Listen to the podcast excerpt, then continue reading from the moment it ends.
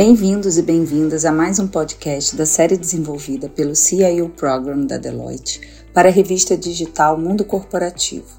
Meu nome é Fabiana Mello, sou sócia de Risk Advisory e líder da aliança Deloitte IBM no Brasil. Esse podcast traz os principais destaques do painel de debate como o Quantum Computing pode ajudar nas soluções de negócios, em que conversei com Ana Paula, embaixadora quântica sênior da IBM, Cíntia Barcelos, diretora de tecnologia do Bradesco, e Jonatas Rossetti, líder de Quantum do Bradesco.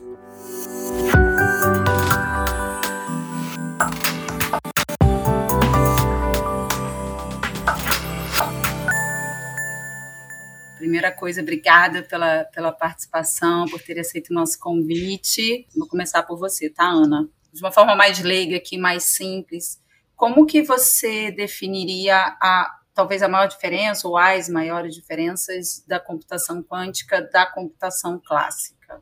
Bom, na computação clássica, a gente tem sempre zeros e uns, né? Na computação quântica, ao invés dos bits, nós temos os qubits. E eles também, no final, quando nós formos medir, vai ser 0, 1, um, porque quando você mede qualquer sistema, você altera, você está interferindo no sistema. Mas a questão é que nós temos algumas propriedades especiais e nós também temos probabilidades associadas, né? Então, quando você constrói um circuito quântico, você tem algumas uh, operações que te permitem, por, por, por exemplo, que o bit num estado, por exemplo, que a gente chama de superposição. Isso significa que ele tem 50% de chance de ser zero e 50% de chance de ser um quando você for medir. Claro que quando você for medir, você no final vai ter 0, 1, um, né? A velha brincadeira uhum. lá do uhum. gato, né? O famoso gato de Schrödinger quando o gato está dentro da caixa, você não sabe se o gato está vivo ou morto. Claro que quando você abrir, você está interferindo no sistema e você vai ter o pobre coitado do gato ou vivo ou morto. Ele vai estar tá num sistema só, mas você tem probabilidades associadas a isso. Então, se você. Uma associação que eu gosto de fazer, né? Quando a gente. Se você pensar no, no globo terrestre, né, numa esfera, é, a computação clássica você enxerga só os polos, né? Enquanto que na computação quântica você pode ter estados onde estão permeando é, em toda essa esfera. Então, se você está indo do polo norte para o polo sul, é, se você dá cinco passos do norte em relação ao sul e três do leste em direção ao oeste, você não está nem no norte nem no sul, você está em algum lugar nessa esfera. E isso é o que acontece com a computação quântica. E essas outras operações que nós não temos na computação clássica, é, eu deixo aí depois para o Jota, talvez falar um pouquinho mais, né? Que são a sobreposição, a inferência, é, interferência é, e o entrelaçamento, uh, nos permite endereçar problemas, né? Ou resolver alguns tipos de problemas uh, mais adequadamente. A computação quântica vai ser bom para tudo? Não, tem muita coisa que a computação clássica hoje já é boa o suficiente para isso. Mas tem muita coisa que nós acreditamos que a computação quântica vai resolver de uma maneira melhor.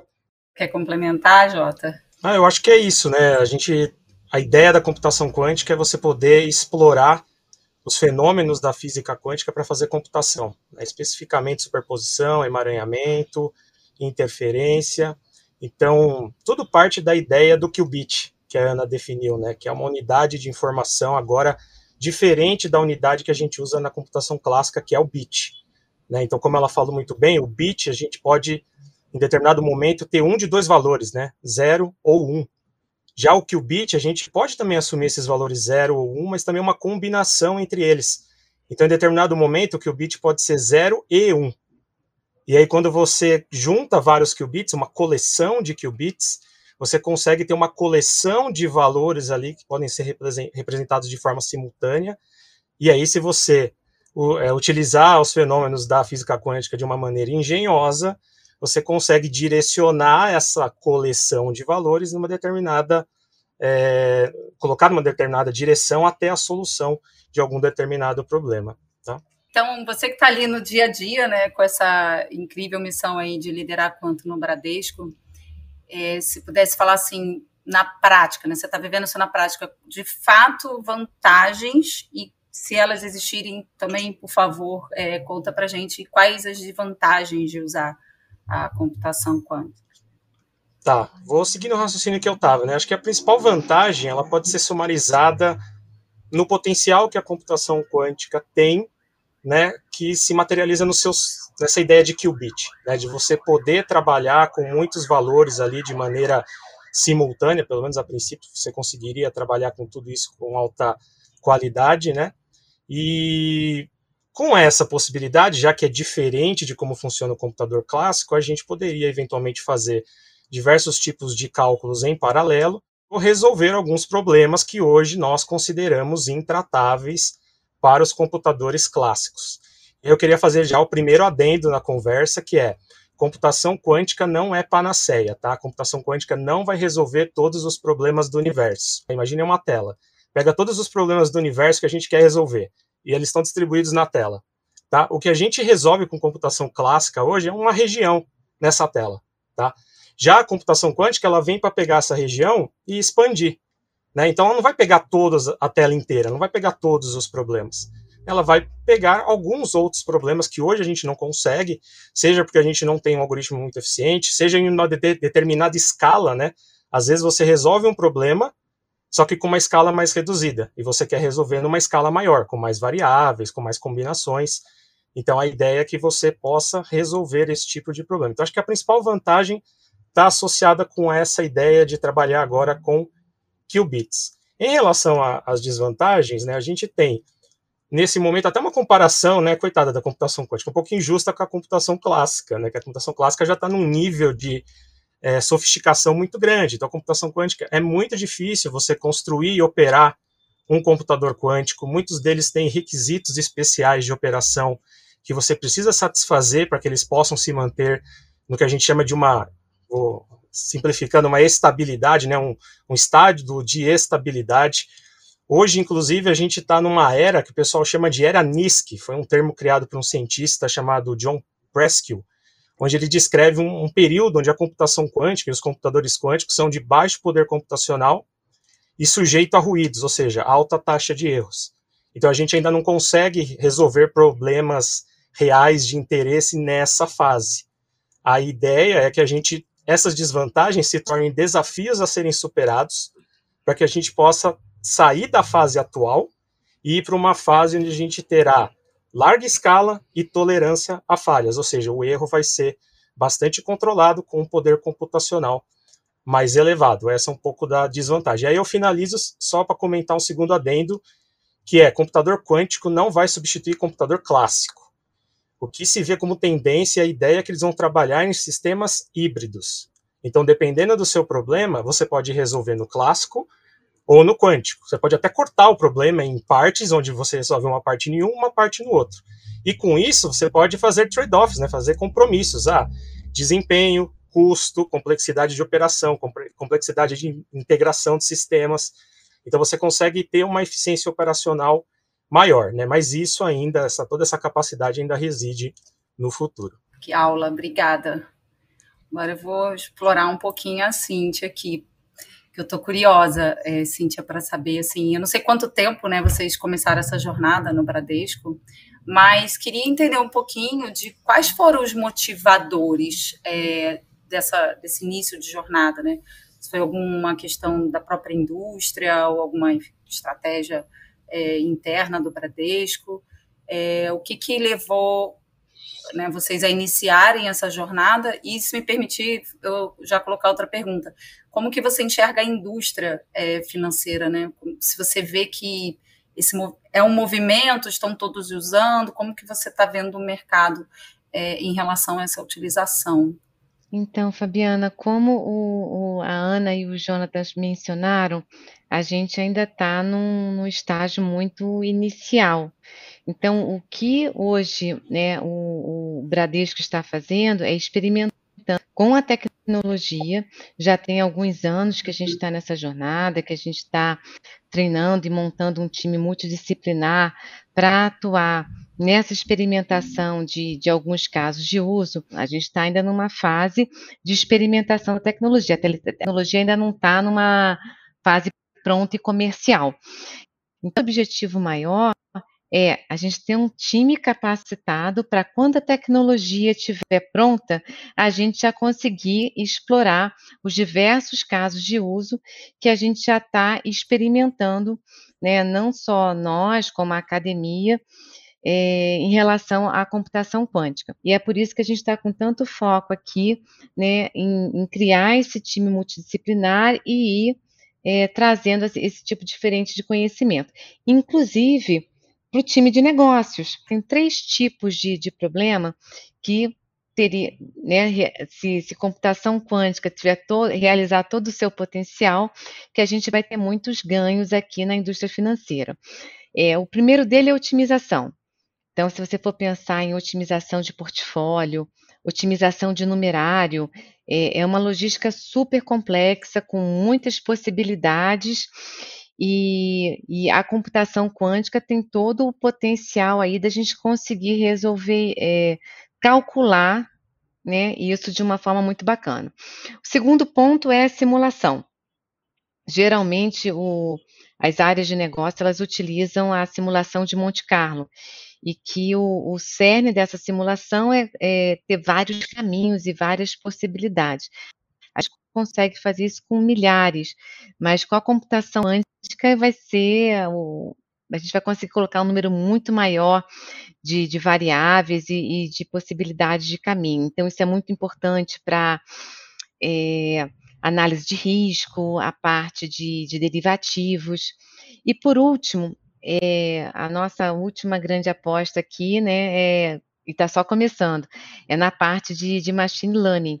Então, quando a gente tem um, modelos em que a gente não tem um modelo muito bem definido, mas tem muitas variáveis e muitos dados, é, é uma outra grande aposta, como, por exemplo, né, a parte de, da previsão das variáveis macroeconômicas. Por essa atividade de avaliar as possibilidades, a gente tem, né, faz bastante tempo conduzido investigação né, de quais casos de uso do mercado financeiro seriam interessantes de se trabalhar com computação quântica. E também, né, quais casos de uso são mais relevantes para a gente nesse momento, né? O que, que seria legal a gente trazer para a computação quântica e, claro, que tem as características, as necessidades computacionais que podem ser mais adequadas para tirar vantagem de quantum no futuro.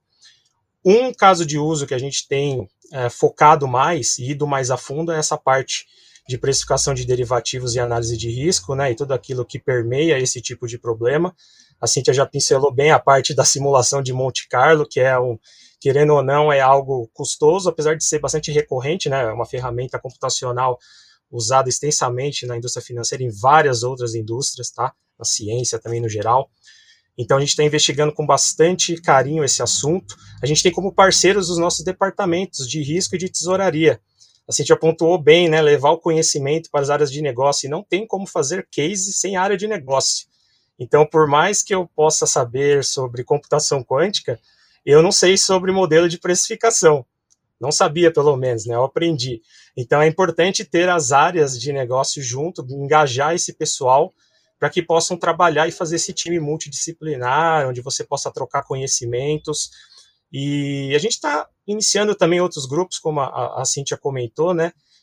olhando outros casos de uso, né, como distribuição de numerário, que é um problema bem complexo, otimização de portfólio é outro problema também muito recorrente no setor financeiro e bastante custoso computacionalmente falando. Essa questão de projeção de variáveis macroeconômicas também é um tema bem legal, assim, e muito difícil, um negócio realmente muito complicado. Tá? E como que, que a gente visualizou, né? Que você perguntou, o que, que a gente viu fazendo esses experimentos? Eu posso destacar dois pontos. Primeiro, a questão de se trabalhar com os chamados toy models, ou modelos de brinquedo. Não dá para pegar o modelo, um problema como ele é na escala hoje, e chegar para modelar no computador quântico. Não vai acontecer. Você precisa pegar esse problema, entender e cortá-lo em partes menores, né? fazer recortes ali de complexidade gerenciável. E para cada pedaço, talvez você vai precisar reduzir o número de variáveis, talvez você vai precisar diminuir o tamanho das variáveis, diminuir a precisão com que você trabalha, de forma a você aprender a como construir a solução no computador quântico. E aí eu conecto com a segunda parte, que é o desafio do paradigma. Então não basta você pegar a solução que é feita na computação clássica e trazer para a quântica, não vai executar. Você precisa entender o problema, daí a importância das áreas de negócio. Você precisa é útil entender como é, é, são, eles são resolvidos com computação clássica, mas aí entender como eu posso resolver com computação quântica.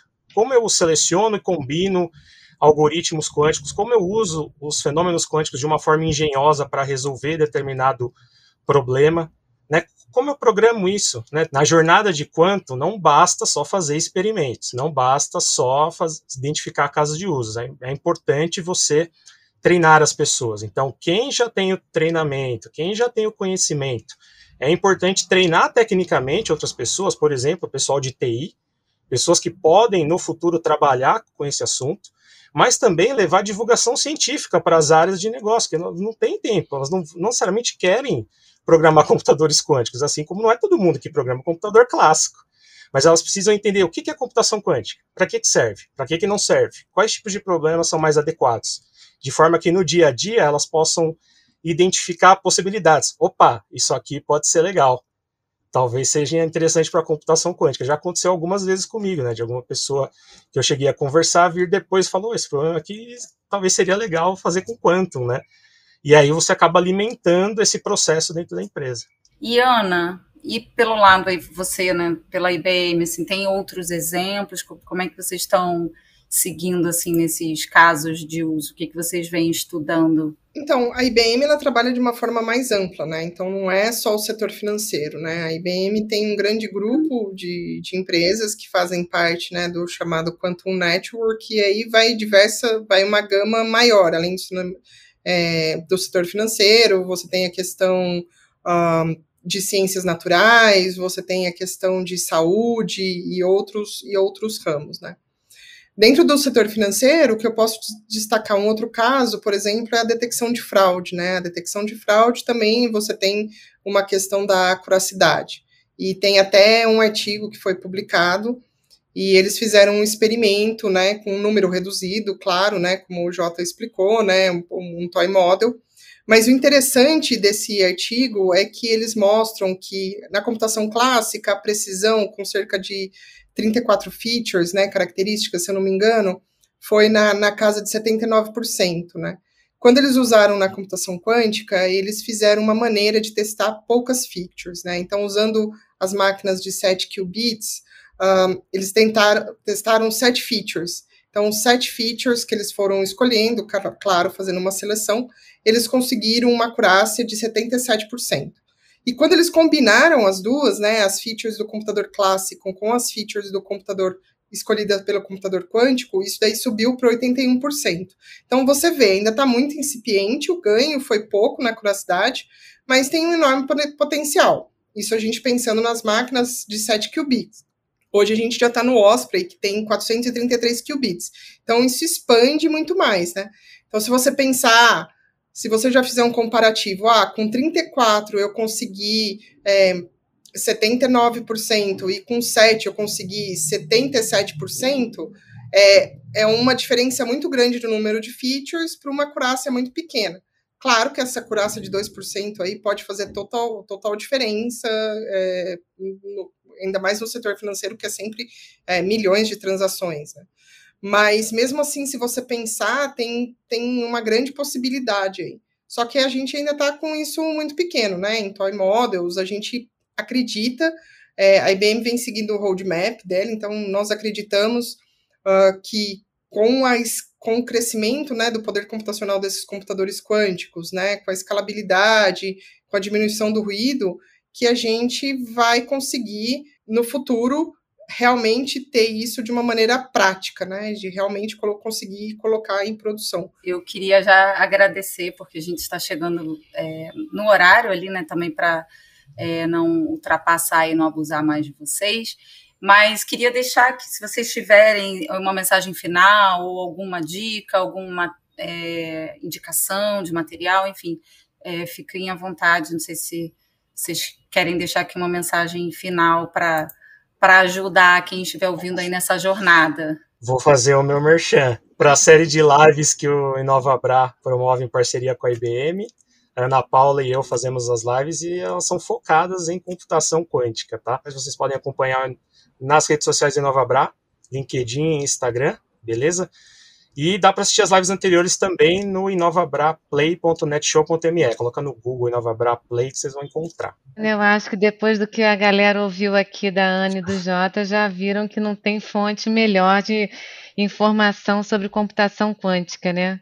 Quem tiver interessado também em estratégia, eu fico muito ligada no que está acontecendo, casos de uso, né? A, a parte da, das previsões e tudo mais. Então, eu tenho lido tem muitos artigos bacanas na própria IBM, no site da IBM. Bom, eu posto bastante coisa no LinkedIn em relação à computação quântica. Ah, como eu falei, a IBM tem bastante material, né? Tem o um livro do Quiskit, que é um textbook, tem vídeos no YouTube, então só digitar Quiskit ou IBM Quantum no, no Google que você vai achar. Também pode me mandar mensagem no LinkedIn e adicionar. Tem as nossas lives, também vou ajudar no Merchan aí, né? Assistir as nossas lives sobre computação quântica, e eu acho que é experimentar, né? Então, criar sua conta lá, começar a se familiarizar com o Squid, começar a programar, né? Então, tem, tem livros da Orion também, é, sobre computação quântica de diversos níveis. Tem alguns, você pode começar com alguns mais simples, né, que são uh, mais tranquilos de ler, e tem alguns mais aí indo para mecânica quântica, uh, que, que são mais, mais difíceis, não cheguei nesse, nesse nível ainda, tá? E a própria e a própria IBM tem a certificação de desenvolvedor do Quiskit, né? Então você pode estudar e fazer a prova de desenvolvedor e também aí depois contribuir e se tornar um Quiskit Advocate. Então são, são essas aí. E eu estou à disposição não só das pessoas que queiram aprender, mas de outras é, empresas que estejam aí e queiram saber um pouco mais do roadmap do Quantum Safe, ou sobre a computação quântica, como que faz, né, para adquirir ou saber mais do, do roadmap, também me coloco à disposição. Pessoal, maravilhoso, muitíssimo obrigada. Eu aprendi muito aqui, é, tenho certeza que todo mundo também que estava ouvindo aprendeu muito com vocês. Obrigada pela simpatia, pela disponibilidade, por tudo. Obrigada. Muito obrigada a todos e todas por acompanhar o nosso podcast. Esse podcast é produzido pela Deloitte e as discussões, tendências e perspectivas futuras não devem ser entendidas como recomendações ou modelos de prestação de serviço aos nossos clientes. Para mais informações, consulte www.deloitte.com.